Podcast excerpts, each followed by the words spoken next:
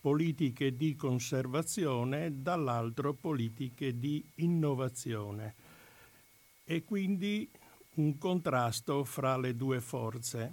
Sarebbe, volendo usare delle, degli slogan per riassumere il quadro, forse conviene ricordare che tutta questa fase politica rientra nella cosiddetta strategia della tensione, che è un modo di dire di un giornalista inglese che pochi giorni prima delle bombe di Piazza Fontana aveva messo in allarme gli italiani di fatto attraverso una pubblicazione sull'Observer, un periodico inglese, dove parlava di un piano P dei greci, all'epoca c'erano i generali greci al potere, questo piano P prevedeva che anche in Italia ci fossero azioni di tipo fascista che recuperassero o aprissero uno spazio alla dittatura greca che era, diciamo, un po' isolata, ovvero il quadro più generale eh, era quello anche da una parte della strategia sovietica, da dottrina della sovranità limitata, era da poco avvenuto, avvenuti i fatti della Cecoslovacchia e dall'altra gli Stati Uniti con Nixon e Kissinger che tendevano a impedire appunto spostamenti di posizionamento nei paesi occidentali. Questo per inquadrare, la, completare il quadro politico, ovvero sia c'è da dire che in quegli anni c'era un continuo manifestarsi di fenomeni violenti come le bombe della Fiera di Milano che sono importanti il 25 aprile se non ricordo male anche una sede dell'Ampia Brescia fu oggetto di un evento dinamitardo. Allora dicevo, c'erano già stati nell'aprile del 1969 degli eventi dinamitardi e in realtà nel 69 credo che non sia sbagliato dire che furono 197 i fenomeni in cui qualcosa era esplosa per aria. Ecco, questo è il quadro che ci porta alle bombe del 12 aprile 16.37 l'ora precisa della bomba di Milano che portò alla fine a 17 morti più di 90 feriti. Nello stesso giorno fu ritrovata un'altra bomba alla banca commerciale di Milano e ci furono anche tre bombe a Roma, una all'altare della patria, una alla Banca del Lavoro e una al Museo del Risorgimento. Questo è l'evento che innesca appunto il libro di Benedetta Tobagi che si è occupata non della verità politica, non delle verità economiche e sociali, ma si è occupata dell'aspetto giuridico, cioè come è stata trattata tutta la storia legata alla bomba del 12 dicembre dal punto di vista giuridico, diciamo così, dell'amministrazione della giustizia più propriamente, cioè come si sono svolte le indagini, in termini giuridici le istruttorie, come si sono svolti i processi, quali siano state le posizioni della difesa, dell'accusa, delle parti civili e come que- tutto questo sia, si intrecci a tutto questo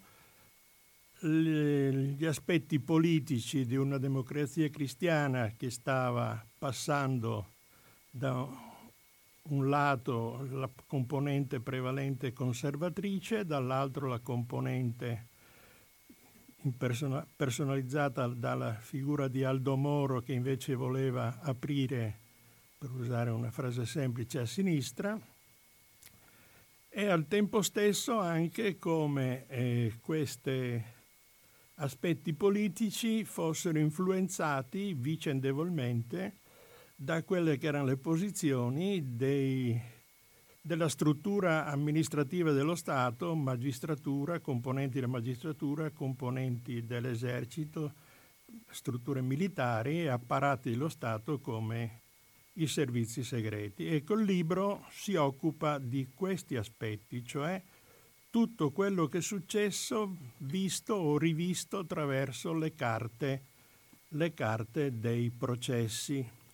Ed è questa una delle ragioni per le quali devo confessare io ho scelto di leggere questo libro, detto che se io sono qua è perché rappresento un semplice lettore che all'epoca della bomba era studente e che ha seguito, come la gran parte delle persone, gli eventi, il succedersi delle diverse fasi processuali, che però ammetto alla fine non ho avuto più quell'attenzione per tutte le cose che sono successe da un lato e dall'altro i ricordi si affastellano ad, altre, ad altri eventi, ad altre cose che pure attraggono l'attenzione del singolo e quindi ho sentito la necessità di avere qualche cosa che non sia eh, come aiuto per la memoria l'ennesimo a lettura di tipo sociale, economico, politico, ma qualcosa che desse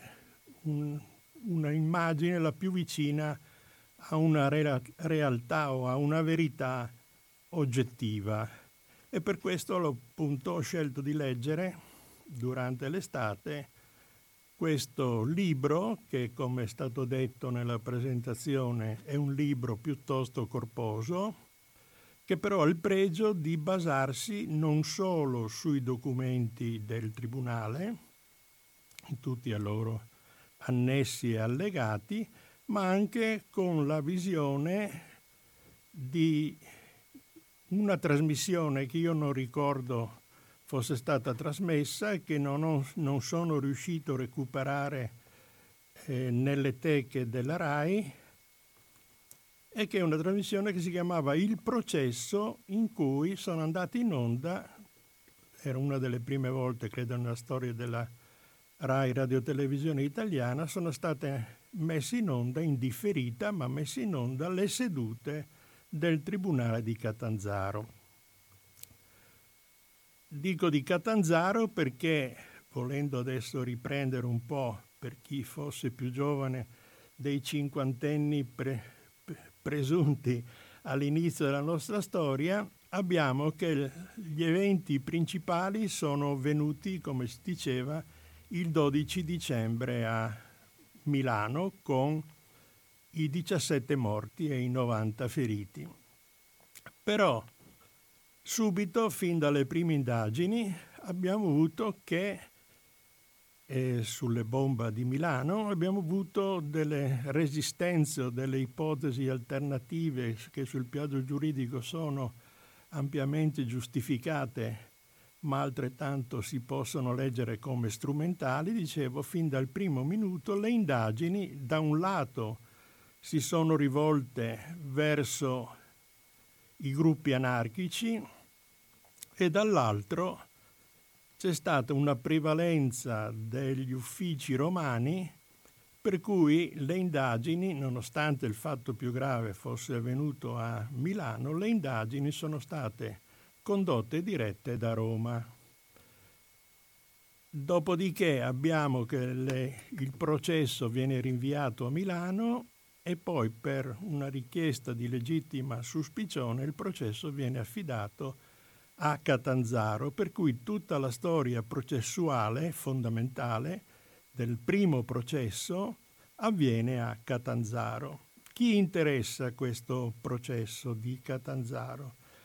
È una specie di Frankenstein volendo essere veloci nel ricordare i diversi passaggi. Una specie di Frankenstein perché dicevo le prime indagini e quindi l'istruttoria iniziale, la numero uno, sono rivolte verso gli anarchici e in particolare verso il gruppo romano di Valpreda. Eh sì, una piccolissima interruzione solo di tipo tecnico, siccome sono partito in ritardo per mia colpa con la registrazione che ora prosegue, questa è la trasmissione dell'AMPI del 15 novembre 2019. Paolo Bisol ci parla del libro di Benedetta Tobagi dedicato al processo impossibile per la strage di Piazza Fontana. A te ancora Paolo. Sì, allora dicevo, la prima indagine è rivolta soprattutto agli anarchici, in particolare al gruppo 22 marzo di Freda che stava a Roma. E qui si può, il gran parte del libro o perlomeno la prima parte del libro, si occupa di come questa accusa sia stata istruita in maniera molto, ma molto guidata dall'ufficio affari riservati del Ministero degli Interni. E quindi questa è una dimostrazione del primo tipo di interferenza che ha avuto questo tipo di processo, cioè una struttura dello Stato che fin dall'inizio, indipendentemente da una valutazione oggettiva, un'analisi de- oggettiva delle prove, dice sono stati gli anarchici e questi sono quelli che sono i colpevoli, cioè il gruppo di Freda. Fra parentesi va detto che all'interno dei gruppi anarchici eh, c'erano molti infiltrati, uno dei più famosi è Merlino che sarà anche coimputato con Freda nel processo. Da notevole da ricordare anche in questa fase un evento che ha scosso l'Italia e che continua a scuotere l'Italia, cioè la morte di Pino Pinelli, l'anarchico milanese che fu trattenuto in questura per oltre 30 ore e che morì cadendo dalla finestra e oggi come oggi nessuno sa perché è caduto dalla finestra chi siano i responsabili effettivi di questa morte. Come si sa ci furono pesanti accuse al commissario capo dell'ufficio politico della questura di Milano Luigi Calabresi, che poi fu ammazzato due anni dopo eh, perché ritenuto colpevole della morte di Pinelli, quando in realtà al momento non era presente nella stanza e quindi non poteva essere lui l'uomo che nelle ipotesi dell'epoca lo gettò dalla finestra. Ecco, detto della morte di Pinelli come elemento importante di questa fase del processo, abbiamo che quasi contemporaneamente si apre proprio nel Veneto, Padova e Treviso sono le città di riferimento si apre quella che poi diventerà l'istruttoria milanese giudice, dei giudici alessandrini ed Ambrosio, cioè l'istruttoria detta dalle piste nere, ovvero sia di Freda e Ventura. Pista che si apre per le confessioni, le dichiarazioni di un professore di scuola media, se non ricordo male, Lorenzon, Professore Trevigiano. Sì. Trevigiano, sì, sì. il quale eh, va... Qui vedete che stiamo nel Veneto adesso. Eh? Sì, va a, a, raccontare a un avvocato quello che gli disse Ventura, ovvero sia che era andata male perché una bomba non era esplosa a Milano, tutta qua, cioè parte di quella che era l'organizzazione che il gruppo Padovan Trevigiano aveva messo in piedi. Questa indagine di eh, Calogero prima e poi di Stiz, che era il giudice istruttore, per competenza viene passata a Milano e, di, e D'Ambrosio la amplifica e approfondisce le cose e arriva a trovare che c'è un'altra componente ancora da considerare, cioè la componente del SID, e qui il libro è molto opportuno perché metti... Eh, spieghiamo cos'è il SID, perché mica è un gruppo politico il SID. Sì, per, eh. cioè, per quelli che appunto ah. hanno seguito la, ah. eh, la, la, storia, il SID è una delle frasi, c'è un acronimo normale e usuale, è il servizio informativo della difesa, cioè i servizi segreti. I servizi segreti dell'esercito italiano. Dell'esercito. Eh, pensiamo un po'. Ecco, detto che i carabinieri invece erano quelli che avevano aiutato a rendere consistente la cosiddetta pista nera. Comunque, se non abbiamo fatto confusione, ora c'è un'istruttoria romana che si va a sostenere l'ipotesi che siano gli anarchici. C'è il lavoro di due magistrati di Padova e Treviso, Calogero e Stiz, che poi danno le carte ai milanesi che rinforzano la pista Freda Ventura e i magistrati milanesi che eh, mettono in evidenza sulla base della mancata consegna di documenti, mettono in evidenza un ruolo del servizio dei segreti, servizi segreti italiani. Siamo arrivati, tanto per capirci, al 1974 e ancora il processo vero e proprio non è partito. Il processo vero e proprio parte dopo, quando, e lo documenta bene il libro, la Cassazione decide che, pur in presenza di alternative diverse o di responsabili diversi, sa da fare un unico processo e la sede deve essere quella di Catanzaro perché quella di Milano poteva essere una sede poco consona all'esercizio della giustizia in una maniera che è quella della, come si dice, dell'imparzialità, dell'imparzialità mm. della tranquillità ambientale e quindi si pensava che Catanzaro, che era già stata sede di un grande processo di mafia senza nessun incidente pubblico, potesse essere una sede opportuna.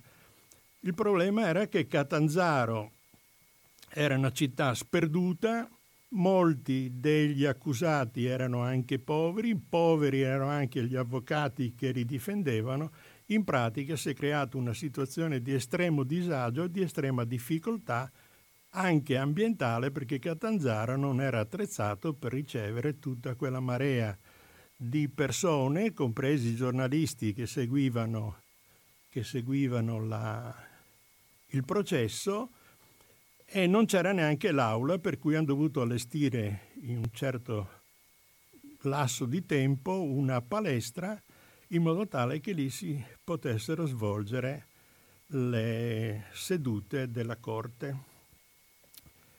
E questo è più o meno il quadro dei primi capitoli, quelli sulle indagini. Poi un'altra serie di capitoli è dedicata al dibattito vero e proprio e qui di, per riassumere quelle che sono le linee portanti c'è il fatto di un giudice che è quello che presiede il tribunale che riesce a gestire con la massima attenzione, la massima abilità questo processo che prima ho richiamato essere stato definito come Frankenstein, cioè dare un, un senso logico a un processo che prevede che possano essere condannati gli uni oppure gli altri, oppure secondo un'ipotesi semplice se uno va imputato a, a un certo giudizio vuol dire che coerentemente uno è legato all'altro.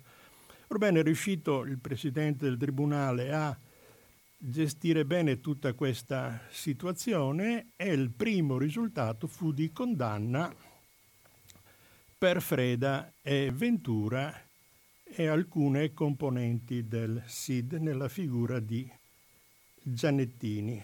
Se non che si va in... Allora, diciamo che Freda e Ventura sono due veneti. Franco Freda era ed è perché è ancora vivente un uh, fascista padovano ehm, di quell'ambiente intermedio tra il movimento sociale italiano che nel 1969 naturalmente esisteva ancora e ambienti ancora più a destra del movimento sociale, potremmo dire un nazifascista come ispirazione politica.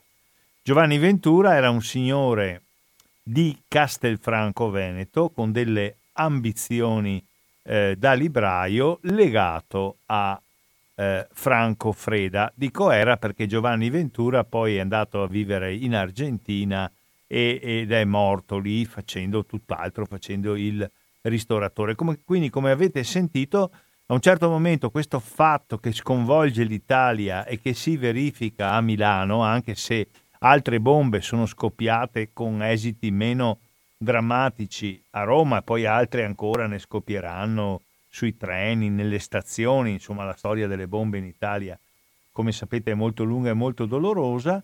A un certo momento, dopo una prima attribuzione completamente infondata agli anarchici, segnata da quello che ricordava Paolo Bisol, la morte assolutamente ingiusta di una persona assolutamente per bene, anche se anarchico, il ferroviere Giuseppe Pinelli, eh, detto Pino, a un certo momento viene fuori con una certa evidenza questa spista neofascista che viene rivelata prima a un giudice trevigiano morto da qualche anno, il giudice Stiz, poi a giudici eh, padovani eh, da un professore trevigiano, mi pare di Maserata sul Piave, che si chiamava e che si chiama perché vivo ancora eh, Giovanni Lorenzon, il quale era amico, al di là delle diverse posizioni politiche, Lorenzon era democristiano, di Giovanni Ventura, che a un certo momento si sente un peso sul, sulla coscienza e va dal giudice Stiz a dirgli guarda che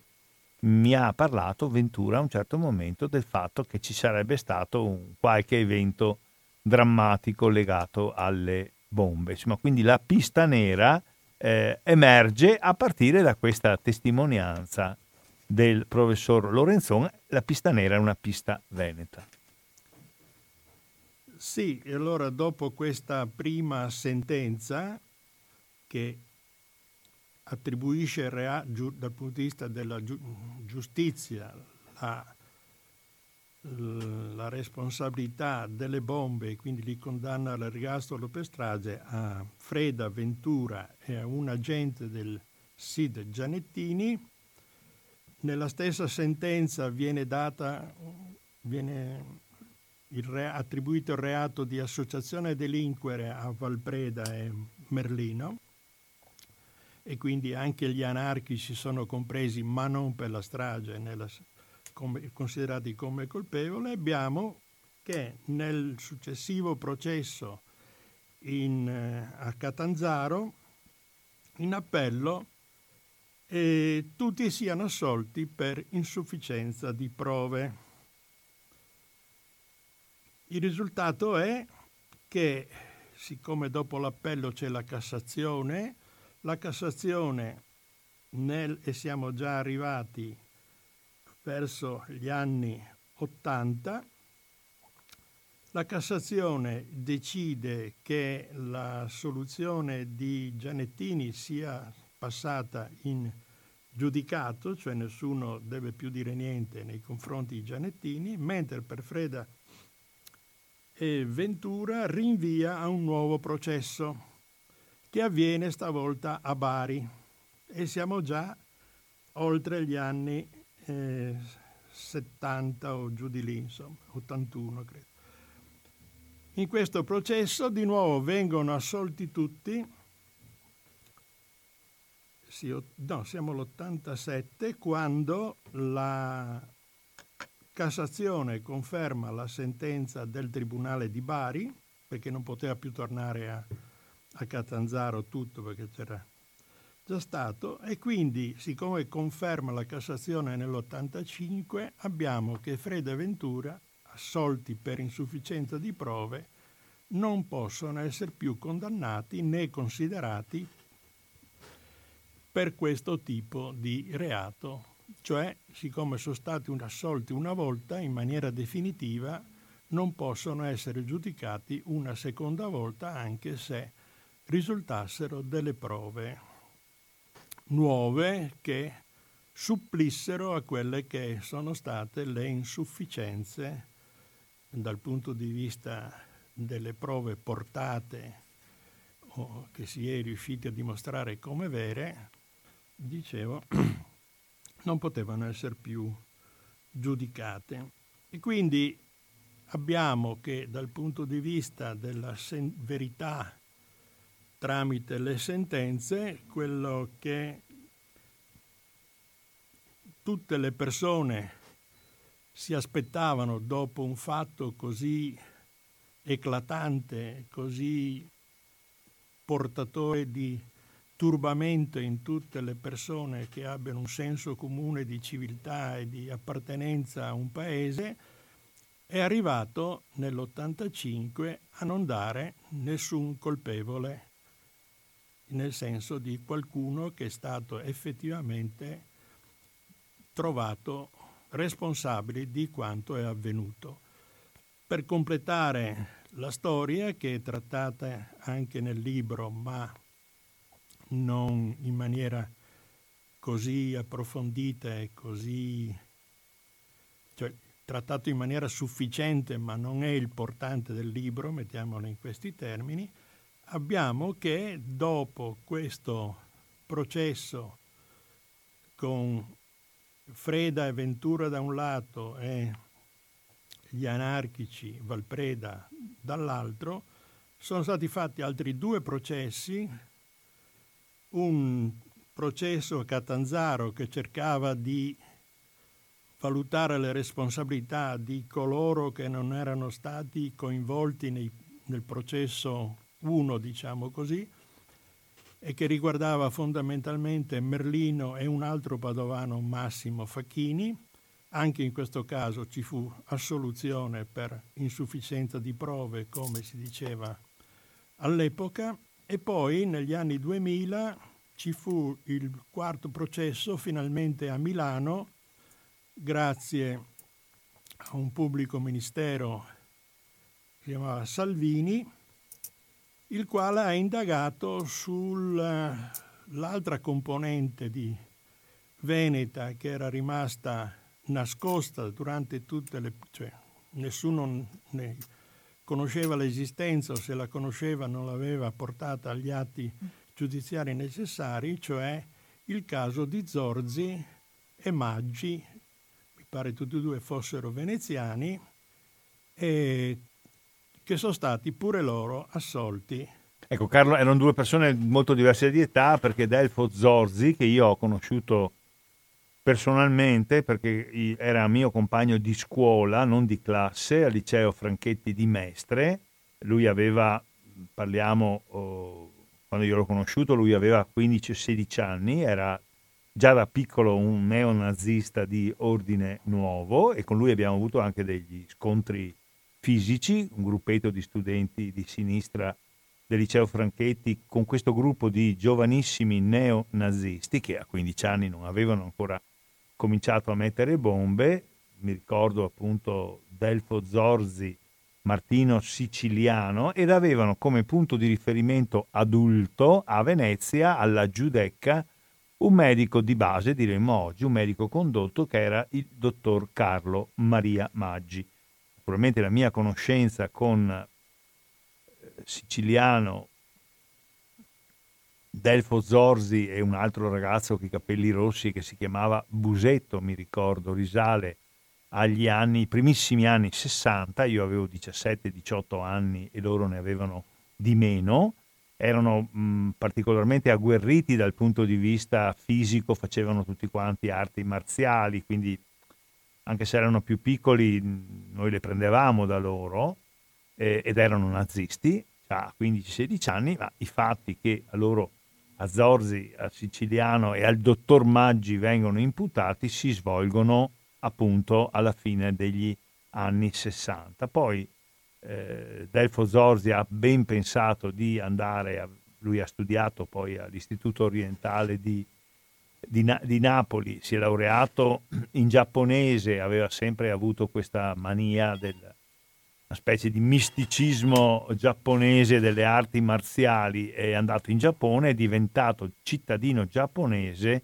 e non essendoci un accordo di estradizione tra Giappone e Italia, eh, tutto quello che giudiziariamente ha riguardato Delfo Zorzi non può avere nessuna conseguenza di arresti, di interrogatori, di custodie cautelari, eh, perché appunto l'Italia, non avendo, credo che non ce l'abbia neanche adesso, un accordo per l'estradizione con il Giappone, eh, poteva solo parlare eh, raccogliere testimonianze eh, su Zorzi, ma non poteva assolutamente fargli nulla. Insomma. Quindi c'erano questi ragazzi che io ho conosciuto molto giovani, già abbastanza cattivelli, fascisti, nazisti, ma non più di questo, a livello di darsene, insomma, ecco, e che poi, insomma, mi pare, soprattutto Zorzi, certamente non si sono limitati a, a fare a pugni, a fare karate, ma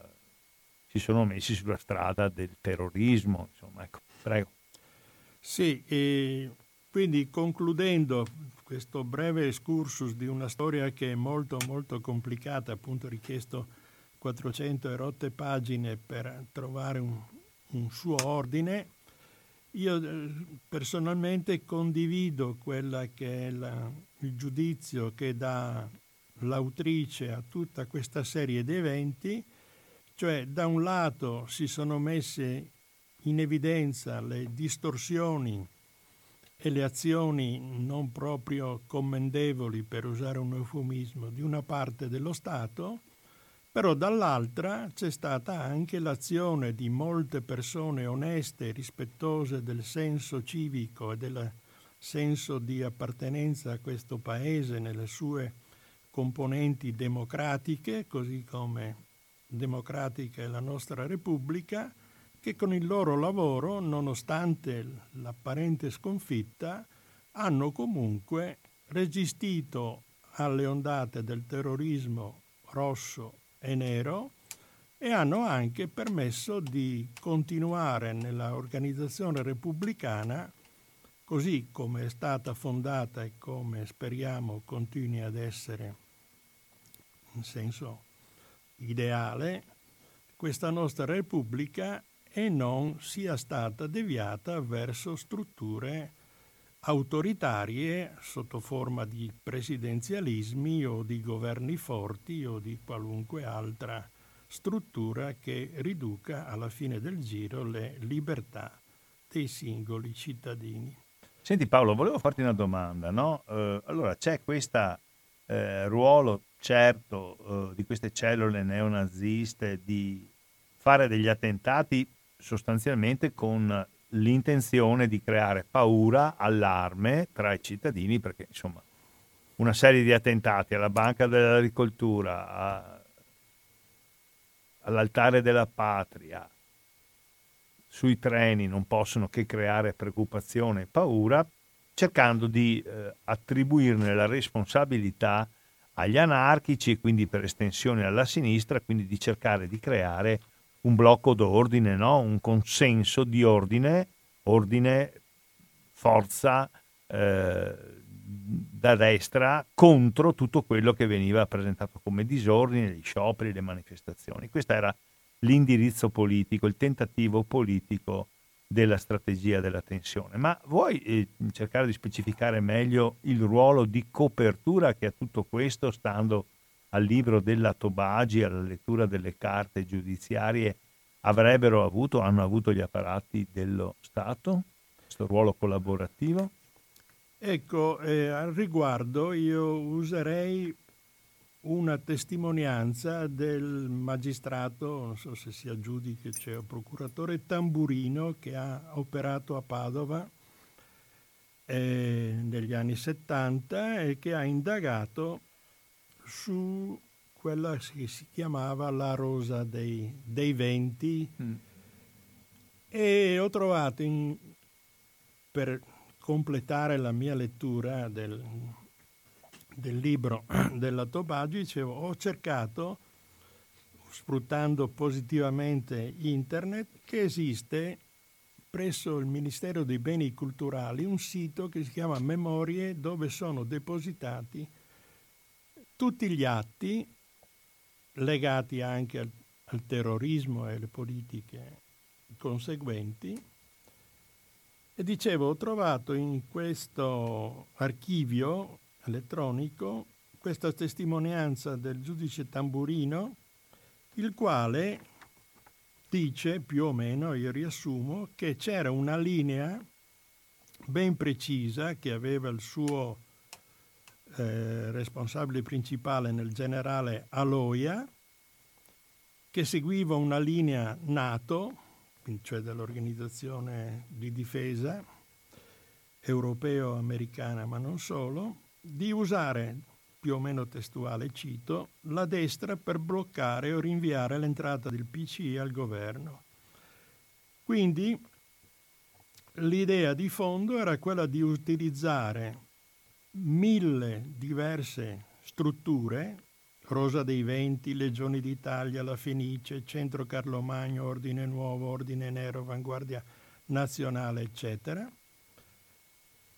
cioè usare queste diverse sigle perché attuassero diverse iniziative di vario tipo, dalle bombe ai convegni, per arrivare ad avere questo effetto ritardante o di impedimento per i cambiamenti degli assetti politici italiani.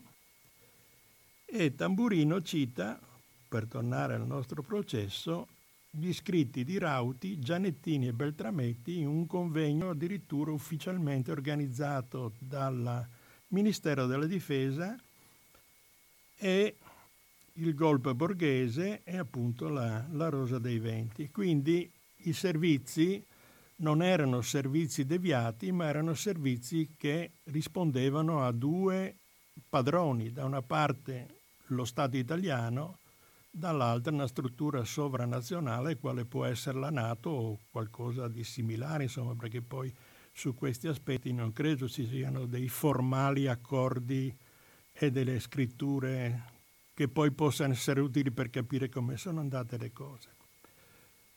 Per finire, se posso, certo. eh, perché siamo appunto un paese piuttosto bislacco, e abbiamo detto che dal punto di vista della giustizia messa in pratica non abbiamo dei responsabili, però se noi prendiamo un film che si chiama Romanzo di una strage, che è un film che si può recuperare anche nelle teche RAI e che racconta tutto quello che, cioè le prime fasi della strage fino al, all'omicidio del commissario Calabresi, questo film, e dicevo che que- eh, si vede in questa pellicola che ha avuto il beneplacito anche il Presidente della Repubblica Napolitano di autorevoli giornalisti, abbiamo che secondo questo film i responsabili delle bombe sarebbero due, gli anarchici che hanno messo, volevano mettere delle bombe puramente dimostrative e i fascisti che le hanno opportunamente sostituite con delle bombe ben più efficaci.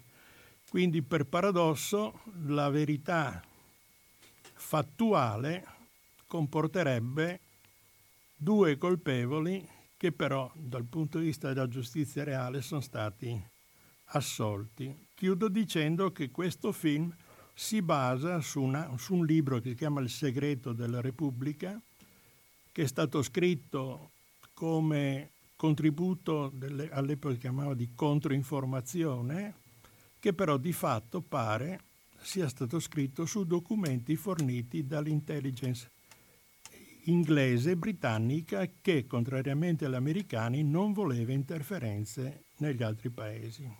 Ecco, se tu volessi, prima di eh, passare alla seconda fase della trasmissione, quindi ascoltare anche gli interventi dei nostri ascoltatori, se tu volessi allora dare gli estremi proprio bibliografici precisi del libro di Benedetta Tobagi che hai anche adesso tra le mani. Allora, il libro si chiama Piazza Fontana, il processo impossibile ed è edito da Einaudi, costa 20 euro come prezzo di copertina, sperando che sia scontabile da qualche parte, è un libro che ha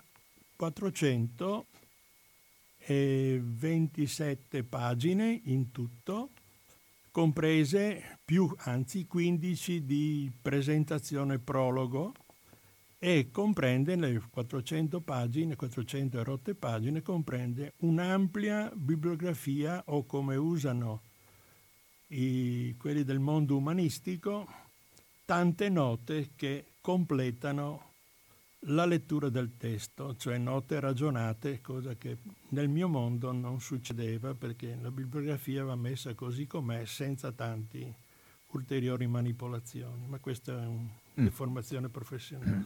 L'ultima cosa che volevo dire, poi apriamo proprio il nostro telefono, lo 049 880 9020, Potete anche, eh, se non riuscite o non avete voglia di andare in diretta, mandare dei messaggini sms al 345 1891 685 345 1891 685 prima di andare appunto ad ascoltare il contributo degli ascoltatori e delle ascoltatrici, volevo aggiungere che il tentativo di attribuire le bombe di Piazza Fontana, che non potevano che essere causa di, di odio, di ribrezzo, di disprezzo, no? non si può che odiare, disprezzare, provare la massima lontananza dagli autori di questo attentato. Il tentativo di attribuirlo agli anarchici, quindi a una frangia della sinistra, individuando prima il responsabile nel ferroviere Giuseppe Pino Pinelli e poi nel ballerino Pietro Valpreda, tentativo che si esplicitò nelle dichiarazioni alla stampa che fece per esempio il questore di Milano, che si chiamava Marcello Guida, che disse il giorno dopo che Pinelli era morto che la morte di Pinelli eh, consisteva in un suicidio da autoaccusa di Pinelli, come se Pinelli disse così, il eh, dottor Marcello Guida, eh, vistosi smascherato, avrebbe gridato oh,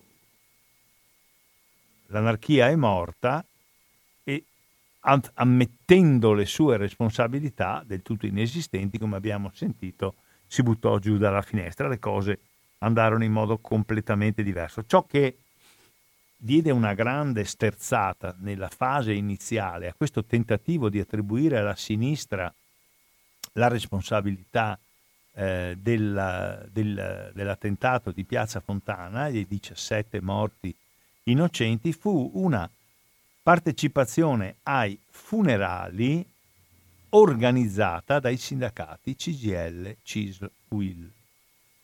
Ci furono in piazza almeno 150.000 persone, 100.000 erano lavoratori che i funerali si svolsero nel pomeriggio nel Duomo di Milano, eh, parteciparono ad uno sciopero e il modo di partecipare allo sciopero indetto dai sindacati CGL e Cisluil fu quello di presenziare in massa con vestiti da lavoro, con le tute.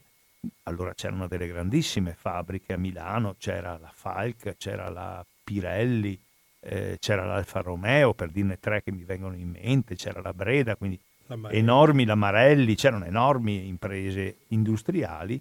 La partecipazione in massa dei lavoratori a questo, a questo, a questo funerale, testimoniando l'assoluta estraneità del movimento dei lavoratori e della sinistra a questo fatto ignominioso, fu un elemento di argine che venne prima delle indagini giudiziarie che hanno confermato la matrice fascista, stragista di quell'evento, hanno evidenziato che l'intenzione era quella di scaricare la colpa sulla sinistra e di creare una reazione di massa contro la eh, sinistra che isolasse il partito che allora maggiormente rappresentava il movimento dei lavoratori, il Partito Comunista Italiano e l'intero movimento dei lavoratori. Poi l'aggiunta che viene fuori dalle indagini cui, cui, in cui si documenta amplissimamente Benedetta Tobagi, come diceva giustamente Paolo, non sono ricordi ma sono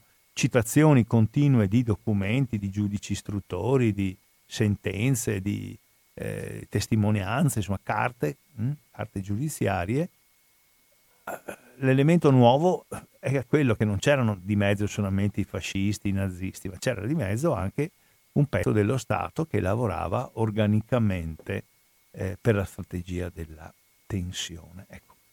In questo cinquantesimo anniversario che celebreremo a metà dicembre, sicuramente avremo modo di affrontare ancora questa questione. Allora adesso io prima di fare una brevissima interruzione musicale, do di nuovo lettura del eh, comunicato dell'Unione Inquilini di Venezia, che ha sede in campo Santa Margherita e ha un recapito al cellulare, l'Unione Inquilini di Venezia 329 08 70 180. L'Unione Inquilini, dopo la tremenda alluvione dell'altra sera, cerca volontari a Venezia ci sono decine di abitazioni a piano terra, di magazzini, di laboratori artigianali, di piccoli bar, di ristoranti invasi dalle acque che hanno il mobilio e le masserizie da sgomberare. Un lavoro manuale che diventa solidarietà perché vogliamo che Venezia continui ad avere residenti e lavoro e non solo turisti. Siete disponibili? Avete stivaloni, abiti da lavoro, buona volontà? Chiamate l'Unione Inquilini di Venezia, cellulare 329 08 70 180.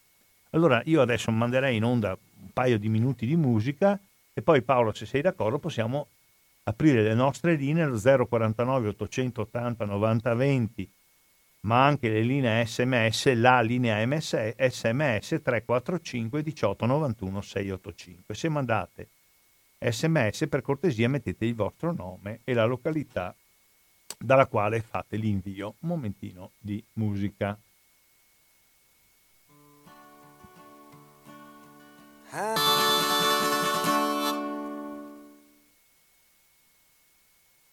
Ritorniamo in diretta venerdì 15 novembre 2019 da Radio Cooperativa, la trasmissione settimanale dell'AMPI, Associazione Nazionale Partigiani d'Italia. Oggi l'AMPI di Padova, Maurizio Angelini alla conduzione e il professor Paolo Bisol che ci ha eh, presentato in modo sintetico ma mi pare chiaro e convincente il libro della giornalista e ricercatrice storica Benedetta Tobagi, Piazza Fontana, il processo impossibile. A 50 anni dalla strage fascista di Piazza Fontana, dai tentativi di deviazione dalle coperture di apparati di servizi segreti dello Stato, una tesi condotta non sulla base del ricordo e dei sentimenti, anche sulla base di questi, come capita a tutti, ma sulla base di una ricca documentazione proveniente da istruttorie, da sentenze e da documenti giudiziari. Ma adesso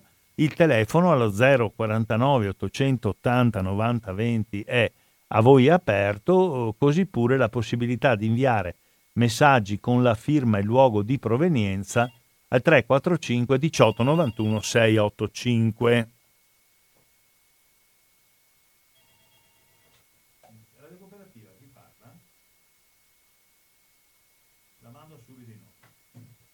Ecco, la signora Liliana di Mestre, prego. Uh, prego, signora Liliana. Sì, io il 12 dicembre 1969 lavoravo da pochissimi mesi in corso Vittorio Emanuele Angolo Santa Redegonda. A Milano? A Milano. Sì. E mh, mm, era metà pomeriggio quando abbiamo sentito un tremendo boato e tutti abbiamo pensato che fosse successo qualcosa, qualche caldaia, fosse scoppiata qualche caldaia. Sì. A quel punto ci siamo affacciati alle finestre, gli uffici erano al secondo piano e sentivamo, ehm, sentivamo delle urla, ma ehm, ripeto, ehm, Santa Redegonda, Corso Vittorio Emanuele dove io lavoravo, in linea d'aria con Piazza Beccaria, son, Piazza Beccaria e Piazza Fontana mm, saranno sì e no 200 metri in linea d'aria. In quel momento arrivava, il, vedevamo il fattorino della, dell'azienda che stava arrivando in, uh, in, macchina, all'epoca in Corso Torre Emanuele si poteva ancora circolare eh, con la macchina e, eh, si ferma e ci vede alle finestre e dice scendete, scendete, prendete le macchine perché è successo un incidente qua in piazza, in piazza Fontana. Naturalmente noi eravamo tutti eterefatti perché quella via c'erano negozi da sempre, negozi, ristoranti, eccetera. Ma dopo pochi minuti sono cominciate le sirene dei pompieri, delle ambulanze e ehm, ed era un'atmosfera incredibile. Alle 5 e mezza, quando siamo uscite dall'ufficio verso le 6, tutta quella zona era era sì illuminata, ma non volava una mosca, tanto che no, io non abitavo lontano da, da Corso Vittorio Emanuele, anziché prendere l'autobus come facevo di solito, me ne sono andata a casa a piedi assieme ad una collega e mh, l'atmosfera sembrava quella di un coprifuoco, di una guerra, perché eh, sapevamo cosa era realmente successo, che era scoppiata una bomba in, alla Banca dell'Agricoltura e l'altro ricordo incredibile è quello appunto dei funerali, eh, la piazza del Duomo era completamente gremita e non, non si sentiva volare una mosca, questa era l'impressione incredibile di quei giorni. Buona serata. Va bene, grazie, grazie. Grazie. Grazie alla signora Liliana che ci ha raccontato come testimone diretta uh, quel pomeriggio tardo del 12 dicembre 1969 a Milano, nel pieno centro di Milano. 049 880 90 20 sms al 345 18 91 685 ecco non sentiamo delle, eh, degli interventi per cui eh, mi permetto di chiedere a, a Paolo Bisoi, che il libro della Benedetta Tobagi l'ha letto, eh, come posso dire, ci sono delle difficoltà nel, nel, condurre la lettura di un libro così corposo, così documentato? Non è scritto in maniera iperspecialistica, quindi è abbastanza facile seguirlo. Certo l'argomento è, come si usa dire, complesso nel senso proprio del termine, e quindi ci vuole un po' di attenzione. Va bene, grazie. Passo a, ad ascoltare la seconda telefonata. Marco ti mando in onda. Abbiamo in onda il signor Marco di Marghera, prego. Eh, eh, buon pomeriggio Maurizio, saluto anche il signor Paolo, professor Paolo. Eh, io quando c'è l'anniversario della strage di Piazza Fontana, ci sono sempre dei reportage su Rai Storia e avevo visto proprio le sequenze dei funerali, funerali proprio delle vittime dell'attentato alla, eh, alla Banca dell'Agricoltura appunto di Piazza Fontana e c'era proprio questa marea di gente, no? come avevi detto poc'anzi tu Maurizio, sì. e con le tute da lavoro e proprio anche la Diana stessa, no? tutti composti, non si volava una mosca, tutti lacrimavano no? con i fazzoletti in mano, molto sgomenti la gente, però tutta solidale con le famiglie delle vittime. Ecco. E, e, poi eh, io avevo, in quell'anno ero, ero, appena nato a pochi mesi di vita, che sono proprio del 69, il mese di maggio. Sì. E, mm, quindi mi sono appassionato anch'io a queste, stra- a queste stragi de- de- della strategia di attenzione, soprattutto da parte dei, neofascisti di ordine nuovo. A proposito, a proposito Maurizio, eh, Francesco Canova aveva fatto nella, lettura, nella, sua lettura dei giornali martedì mattina, sì. aveva parlato di come c'era compo- la composizione di ordine nuovo. Uh-huh. Questa organizzazione terroristica paramilitare che si era inserita nei servizi segreti sia militari che della sicurezza nazionale. Sì eh, aveva degli uomini, non erano in tanti perché era un gruppo sparuto di persone, ma avevano proprio dei contati perché speravano, no, come il, golpe, famoso golpe borghese, no? e, diciamo per frenare l'avanzata del Partito Comunista, del PC e, tut- e della sinistra in Italia. Ed era proprio ed era l'emanazione delle, della Repubblica di Salò, perché Pino Rauti fu il fondatore appunto di Ordine Nuovo. Sì. E poi e quello che è stato interessante alla fine della lettura mi sembra che fosse stato il sito antidiplomatico, se non ricordo dove, dove ha rilevato queste notizie Francesco Canova, sì. noto conduttore di radio cooperativa. E ci sono gruppi ancora adesso di Forza Nuova, quelli che sono insediati a Londra, uh-huh. tipo quel Roberto Fiore mi sembra, no? il sì, Roberto Fiore è il capo di Forza Nuova, sì, certo. che sono discendenti proprio di Ordine Nuovo. Certo. E, e, e, se non ci sono questi qua, eh, molti sono dati alla, milita- alla, alla delinquenza criminale in AR, per esempio vedi Fabrizio Carminati, quello che è successo a Mafia Capitale, ma beh, quello che ha fatto lui, combinato lui negli anni 70, insomma, non so se ha commesso anche degli omicidi lui stesso, però faceva parte dei NARE come i suoi compagni no, di, di, sì, ci sono dei successori di, perché Ordine Nuovo poi è stato sciolto negli anni sì, 70 sì, sciolto, sì, e però si è riformato 70. sotto altre forme. Insomma, sì, sì, ecco. altre forme, ci sono con altre organizzazioni, con altri nomi, denominazioni insomma di quei gruppi che è meglio che sono una pagina eh, nefasta della storia repubblicana, la nostra storia più recente, insomma. Certo. Comunque eh, eh, eh sono di mezzo gente proprio del Veneto, ecco, trevigiani. Sì, sì, sì, no, ma la presenza nel Veneto, fai bene a ricordarlo, era un, un gruppo importante di ordine Matti, nuovo. E Elfo Zolzi che ancora è, è, è, in Giappone, perché lì fa il cittadino integro, no? Sì, sì. Eh, appunto perché non c'è la famosa tradizione, tra i due paesi non c'è l'estradizione tra Italia e Giappone. Certo. Va bene, dai, lascio spazio agli altri. Va bene, grazie, grazie, grazie, grazie, grazie Paolo, grazie Maurizio, grazie, buona, buona giornata. Grazie, grazie.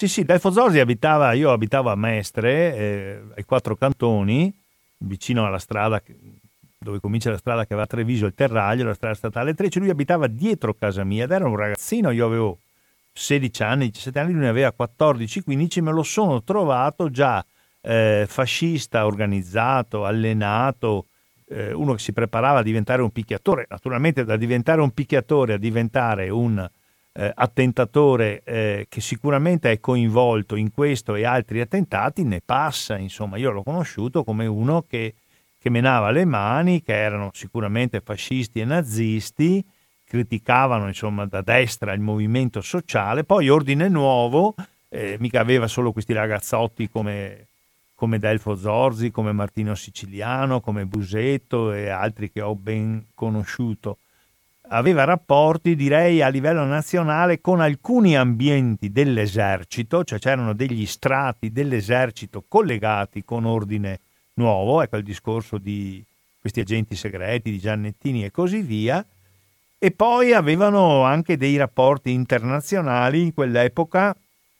I rapporti internazionali erano con la Grecia dei colonnelli e con il Sudafrica. Negli anni eh, 60 in Sudafrica c'era un governo che teorizzava e praticava la discriminazione razziale, la cosiddetta apartheid, no? per cui solo i bianchi di origine europea, i famosi afrikaner di origine boera, di origine olandese, avevano il potere politico ed economico, la grande maggioranza eh, della popolazione locale di origine eh, nera era completamente esclusa, poi in, Africa, in Sudafrica c'erano anche molti indiani e molti eh, cinesi di origine e questi erano a metà strada come dei, dei, dei semi-cittadini. Ecco, Ordine Nuovo aveva rapporti in Italia con strati dell'esercito e dei servizi segreti che li hanno aiutati, eh, in, a livello internazionale certamente con la Grecia e con il Sudafrica. Questo era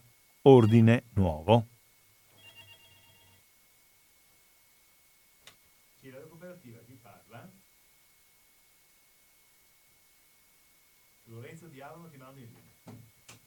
Abbiamo in linea Lorenzo di Abano. Prego Lorenzo.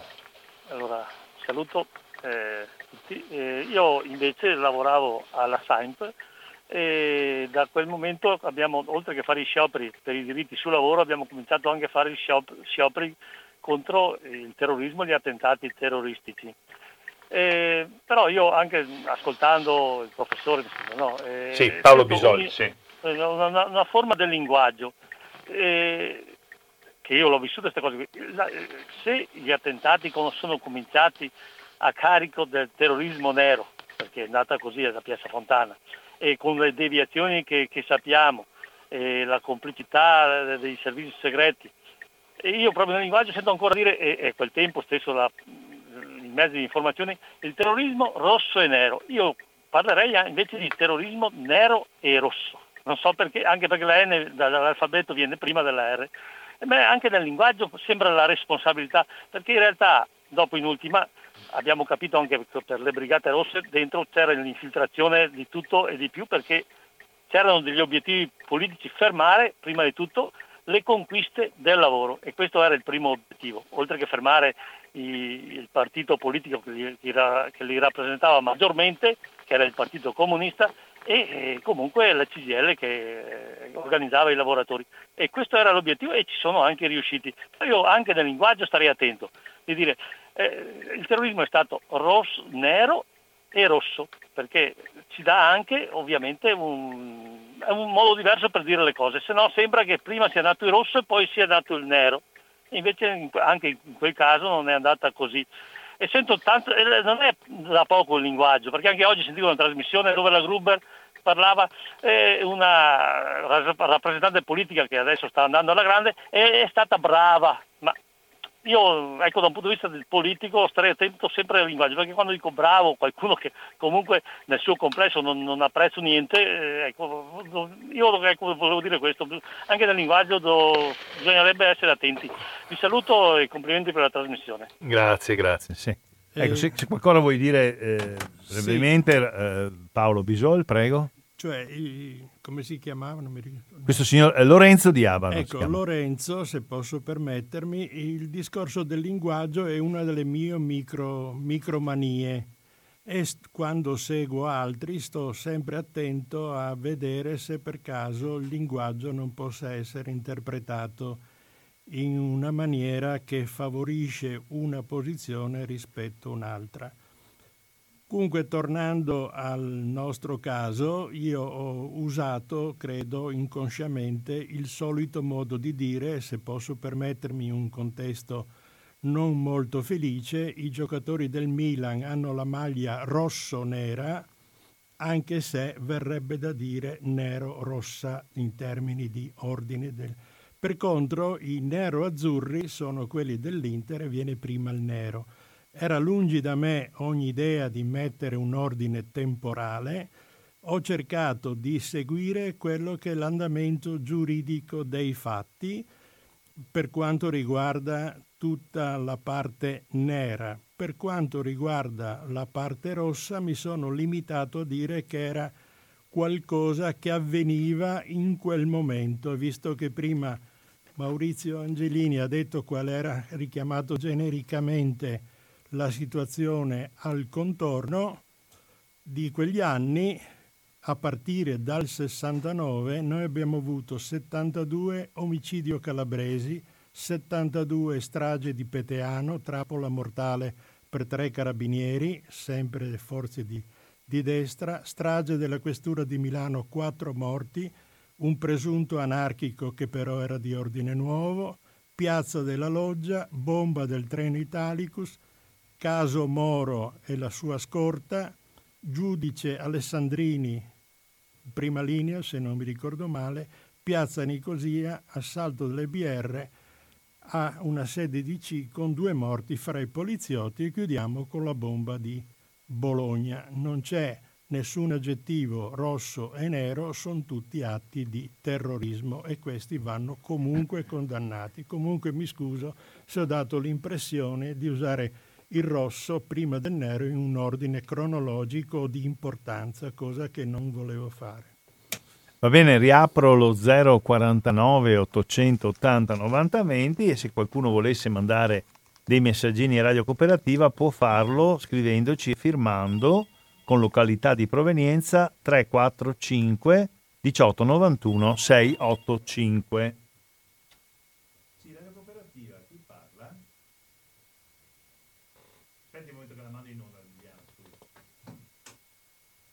Ecco, abbiamo un secondo intervento della signora sì, Liliana da volevo, Mestre. Volevo eh, ricordare che l'anarchico, il sedicente anarchico che mise la bomba alla questura di Milano in via Fate Bene Fratelli era veneziano. Sì, sì, Gianfranco, Gianfranco, Bertoli. Certo. Gianfranco Bertoli, che sì. era stato compagno di scuola di mio fratello. Mm. e, e, mi ricordo che mio fratello disse qui è anarchico. Mm. E fa se così anarchico mi so papà, mi ricorderò sempre quello che mi ha detto. Arrivederci. Arrivederci, buongiorno. Sì. Questo tentativo di eh, infiltrarsi perché eh, nel movimento anarchico chiaramente era poco organizzato, molto spontaneista no? e quindi facilmente infiltrabile. Rispetto al movimento anarchico mi permetto di ricordare che ci sono stati sia tentativi di eh, infiltraggio, non so se la parola sia giusta, cioè veri e propri fascisti che hanno finto di essere anarchici. Il caso più clamoroso è quello di Mario Merlino, che si è infiltrato in un circolo sedicente anarchico di Roma. Mario Merlino è vivo, è, è fascistissimo, quindi si è nascosto dietro un'altra maschera per altro tempo, oppure eh, quindi tentativi di infiltrarsi, oppure eh, tentativi di scaricare sugli anarchici la responsabilità, probabilmente questa che è un'azione più eh, raffinata, eh, comportava anche collegamenti eh, e, e, coperture da parte di servizi segreti, pezzi della polizia, pezzi dei carabinieri, no? Tutta la prima fase, abbiamo detto prima, del modo in cui vengono presentati le responsabilità di Piazza Fontana è anarchica perché anarchico è Pinelli, che veramente è la persona che ha pagato ingiustamente eh, tutta questa vicenda. Anticipo che a metà gennaio una delle figlie di Pinelli, credo la Silvia Pinelli, che all'epoca aveva 8-9 anni e che oggi evidentemente è una signora di 60 anni, eh, verrà a, a, a, Padova e ci sarà una conferenza che organizzeremo con l'AMPI e con altre associazioni proprio, mi pare il 18 gennaio, ma ve ne daremo notizie e, e, e, poi quindi il tentativo di attribuire agli anarchici, partendo dal presupposto che era più facile convincere che fossero gli anarchici, perché dentro frange del movimento anarchico esisteva la tradizione del gesto eh, eclatante, del gesto significativo, no? Uccidere l'avversario. Chi uccide il re Umberto I dichiarandolo colpevole eh, di aver consentito l'utilizzo dell'esercito nel 1898 a Milano, l'esercito comandato dal generale Bava Beccaris, che spara non sugli austriaci ma spara sugli italiani che scioperano a Milano per, per il pane e per la libertà, come si diceva, no? e chi uccide re Umberto I, che non solo aveva autorizzato queste operazioni, ma de- aveva decorato di un'altissima onorificenza questo generale Bava Beccaris è un anarchico Gaetano Bresci, hm? che eh, apposta ritorna dagli Stati Uniti d'America dove era emigrato per uccidere a Monza il re Umberto I. Quindi l'idea che gli anarchici no, abbiano questa disponibilità alla violenza eh, esisteva no? nella, nella, mentalità di molti, parte il fatto che in genere gli obiettivi della violenza anarchica erano molto specifici, avevano delle grosse, insomma, uccidono Re Umberto non è che ammazzano genericamente, che ne so, dici carabinieri. Insomma, eh, in questo tentativo di depistare, di scaricare sugli anarchici, dove ci ha rimesso la pelle, eh, dove ci ha rimesso la pelle l'innocente Giuseppe Pinelli, certamente c'erano dei sostegni eh, da parte di apparati deviati dello Stato, così pure nel tentativo di incolpare ingiustamente un ballerino anarchico come, eh, come Valpreda. Vabbè, ma diamo ancora lo spazio se arrivano alle telefonate dei nostri ascoltatori allo 049 880 9020 oppure agli sms al 345 1891 eh, 68 5. Volevi dire qualcosa? Paolo, fatto salvo che se chiamano sì, interrompo. Fermi... No, l'ultima... No, aspetta, allora, niente, passo la telefonata perché stiamo...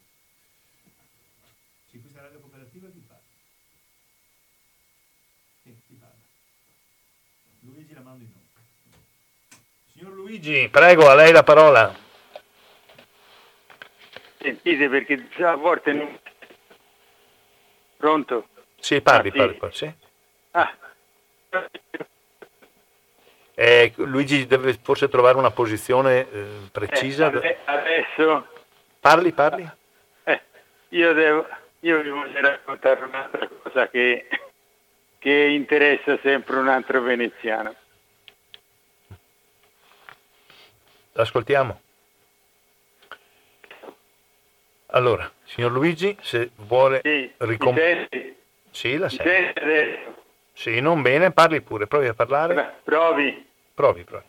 Sì, allora, a Montelupo Fiorentino uh-huh. fu organizzata una mostra, e una mostra con tanti pittori, tante, tante gente, e fu fatto un manifesto, un manifesto dove c'era uno che volava dalle non la sentiamo più. Allora, eh, ho fatto una mostra. Eh, c'era uno che volava, ci racconti un po' da dove? C'era uno che volava.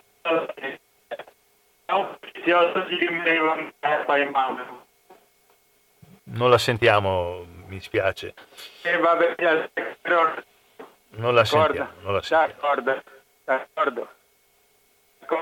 Buonasera. Va bene, buonasera. Peccato che non riusciamo a sentire eh, la telefonata del signor Luigi Toscano, nativo di Montelupo Fiorentino, località in cui c'era tra l'altro uno dei manicomi criminali come a Castiglione delle Stiviere in provincia di Mantova, come a Barcellona Pozzo di Gotto in provincia di Messina, qualcuno che volava e non sappiamo se si riferisse al volo drammatico di Giuseppe Pinelli o qualcos'altro. Provo a riaprire lo 049 880 90 20, il 345 18 91 685 rimane riservato ai vostri sms, ma non ne abbiamo ricevuto, ma abbiamo ricevuto un certo numero di telefonate. Vediamo se riusciamo a sentire meglio questa. Radio Cooperativa qui parla. Adesso la sento, vediamo se riesco a farla sentire anche gli altri. Ancora signor Luigi, riproviamo, eh, prego. Allora, allora, gli raccontavo che c'era una mostra di tanti pittori sì? famosi, eh? A Montelupo, e, Fiorentino. Sì. sì. E a questa mostra eh, avevano fatto 2000 manifesti dove c'era uno che volava da una finestra e a un poliziotto gli rimaneva una scarpa in mano. Sì. Questo manifesto non fu mai affisso né sui muri, nelle, né, nelle sale d'arte, solo il manifesto lo pubblicò nell'ultima pagina. Sì. Il manifesto lo pubblicò nell'ultima pagina. Perché siccome pensavano che ci fossero delle denunce, gli amministratori non si presero la responsabilità di far andare avanti questo manifesto. Sì. Ora, ora io vi racconto la storia che questo manifesto non andò avanti e fu fatta una riunione. Fu fatta una riunione con i pittori, per cui dice che si fa? La mostra si apre lo stesso anche senza manifesto. E si alzò uno che si chiamava, non so se è morto ancora vivo, si chiamava comunque, a quei tempi si chiamava, se poi è vivo si chiama anche adesso, Vedova Emilio Vedova, veneziano, è, mo- è, mo- è morto. Eh, Emilio ma lui Vedova. aveva una stanza tutta per sé sì? a questa mostra. Certo. Tarzò, lei, lei, lei era, era, presente Luigi a questa riunione? Alla riunione sì. Sì, bene, allora ci racconti. Sì, sì, posso. Non mm. gli dico che carica aveva, ma alla riunione ero proprio presente. Tarzò, questo vedova fu fatta, fu fatta in una trattoria dove questi pittori erano stati a Cina. Sì? Finito la cena fu fatta questa riunione. Perciò questo vedova disse che senza il manifesto la mostra non sarebbe stata aperta. Se la privano lui non solo le ritirava, ma se non gliele facevano ritirare le avrebbe rotte le opere che, che erano lì presenti. Perché tradotto da me, e poi finisco la telefonata, senza lo scandalo lui in un paese piccolo come quello di Montelupo Fiorentino non ci sarebbe mai venuto.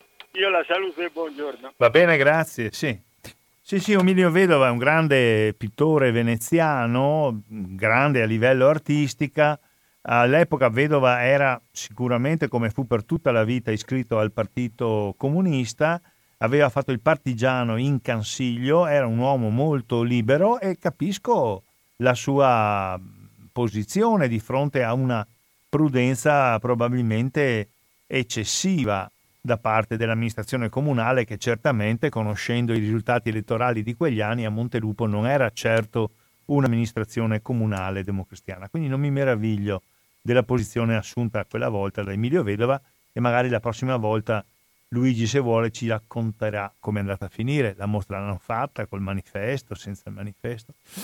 Darei la parola se arriva a un altro telefonatore e nel giro proprio di secondi, perché siamo adesso verso la conclusione, come tempi 049 880 90 20, cellulare, sms 345, altro cellulare 1891 685. Non arriva nulla, vediamo ancora un momentino, ho riaperto in questo momento il nostro telefono, infatti arriva una telefonata e sarà l'ultima. Sì, radio cooperativa, chi parla?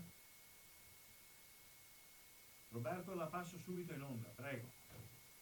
Signor Roberto, Alto Trevigiano, parli. Eh, no, io Trevigiano, Venezia, Padova, Pordenone. Vabbè, insomma, lei in genere dichiara di essere residente nell'Alto Trevigiano, precisamente nel comune di Vittorio Veneto.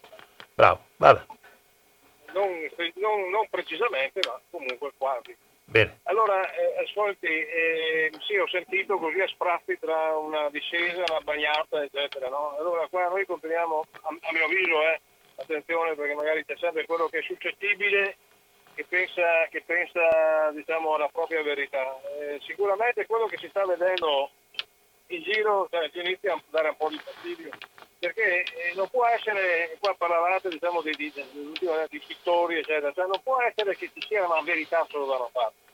Ci sono più verità, ognuno ha una visione della sua, della sua, della sua libertà, la sua visione, e bisognerebbe iniziare ad avere anche rispetto diciamo, di questo, perché eh, anche ieri sera... Ma ci dica la sua, mi scusi, no, no, no, dica, ci dica la sua sulla questione di cui stiamo parlando, Piazza Fontana, cosa ne sa, che cosa allora, pensa? Esp- allora, esprima. Piazza Fontana io, io, ero già nato, l'ho già vista, l'ho già... E allora?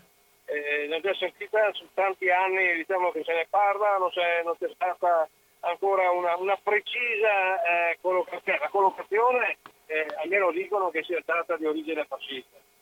D'accordo? L'unica cosa è che andiamo a prendere sempre, vede, immancabilmente quello che è da una parte e poi ci dimentichiamo, ci dimentichiamo di quanti terroristi ci siano in Francia, in Francia Roberto, non c'entra nulla, non è questo l'argomento Vabbè, di cui stiamo... Allora, Stia a questo e se no ci, sal- ci, sentiamo un'altra volta, quando ha da allora, dire delle cose su quello che abbiamo detto. Lei ha parlato di Piazza Fontana, però io avrei piacere che qualche volta si sì. parlasse anche di altre piazze, di altre, Va di bene. altre diciamo, volentieri. situazioni critiche, volentieri. perché se no è sempre unilaterale. Va bene, volentieri, volentieri, volentieri. Va bene? Faremo il possibile per accontentarla. Signor Roberto, faremo il possibile per accontentarla. La ringrazio e la saluto. Buonasera. Buonasera. Ecco, siccome eh, non è che dobbiamo prendere per forza tutte le telefonate anche se parlano di altro, lei ci chiede di parlare di altre forme di terrorismo. Benissimo, cercheremo presto di accontentarla. Bene, adesso diamo la parola per un breve no. intervento conclusivo a Paolo Bisol. Eh, magari ci spieghi perché lui consiglia di leggere questo libro e, e poi andiamo a concludere. È proprio perché bisogna evitare di prendere posizioni come quella ultima che abbiamo sentito. E per capire le cose bisogna procedere un passo alla volta. Il tema di oggi era la strage di Piazza Fontana e ne abbiamo trattato su base documentale e non su base emotiva. Aggiungere, come si usa fare, altri argomenti porta all'ignoranza più assoluta, perché tutto diventa uguale, tutti i gatti di notte sono dello stesso colore, il che non è vero e ognuno ha le sue responsabilità. Fare una trasmissione sul terrorismo rosso non richiede fatica ulteriore, ma soprattutto non richiede un cambiamento di idea da parte di coloro che tengono la trasmissione. Abbiamo detto prima l'elenco delle diverse stragi avvenute negli anni 70 in Italia e ho citato sia quelle nere sia quelle rosse. Il tema di oggi era Piazza Fontana che alla prova dei fatti è una strage di origine di matrice nera per il rosso la prossima volta. Sì, non posso che confermare quello che ha detto con efficacia e con tranquillità Paolo Bisol, quindi se c'è l'esigenza di, di parlare anche di stragi la cui matrice non sia fascista, ma sia della sinistra di tipo terroristico, non mancheranno e non sono neanche mancate le occasioni. Allora, eh, concludo la trasmissione dell'AMPI di Padova di oggi, eh, di venerdì 15 eh, di eh, novembre del 2019, è stata condotta da me, da Maurizio Angelini. Ringrazio ancora il professor Paolo Bisol che ci ha presentato nella prima parte della trasmissione un libro importante eh, del quale chiedo a Paolo di dare ancora per l'ultima volta gli estremi bibliografici, oltre a dare un saluto da parte di Paolo Bisol ai nostri ascoltatori e ascoltatrici. Allora, il libro è scritto da Benedetta Tobagi nella sua veste di storico e laureato all'Università di Bristol con un dottorato di ricerca e che attualmente continua la sua attività di storica presso la, l'Università di Pavia. Il libro si chiama, è intitolato Piazza Fontana, il processo impossibile e dà conto sulla base dei documenti e non delle opinioni di quello che è un processo originato da una bomba che ha provocato 17 morti in piazza Fontana a Milano. Una storia che ha influito sul decorrere del, del destino politico, eh, anche economico e soprattutto sociale del nostro paese che è stato tormentato dal terrorismo nero e rosso per almeno dieci anni. L'editore di questa opera, per conto mio modestamente di notevole interesse e utilità, è Einaudi. Costa 20 euro che si spera siano eh, scontabili presso le strutture che vendono di solito libri.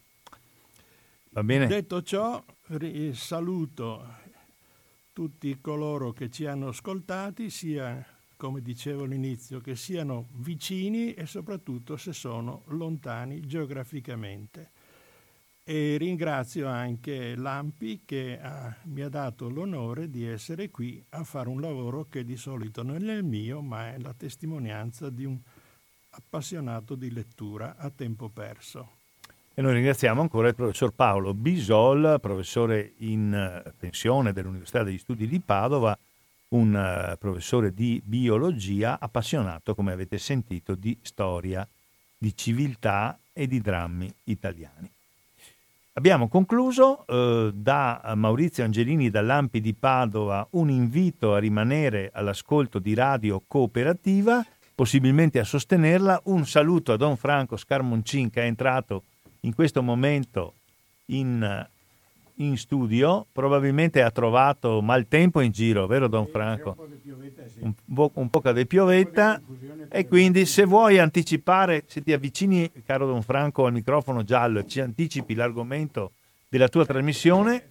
Tu forse non eri presente l'altra volta. L'altra volta non ero presente. L'argomento è sempre eh, quello che sto trattando da 15 eh, giorni. Sì. Eh, matrimonio, Vangelo, sessualità. Ah, così mi aveva riferito la Floriana Rizzetto che ha condotto la trasmissione. Matrimonio, Vangelo e sessualità.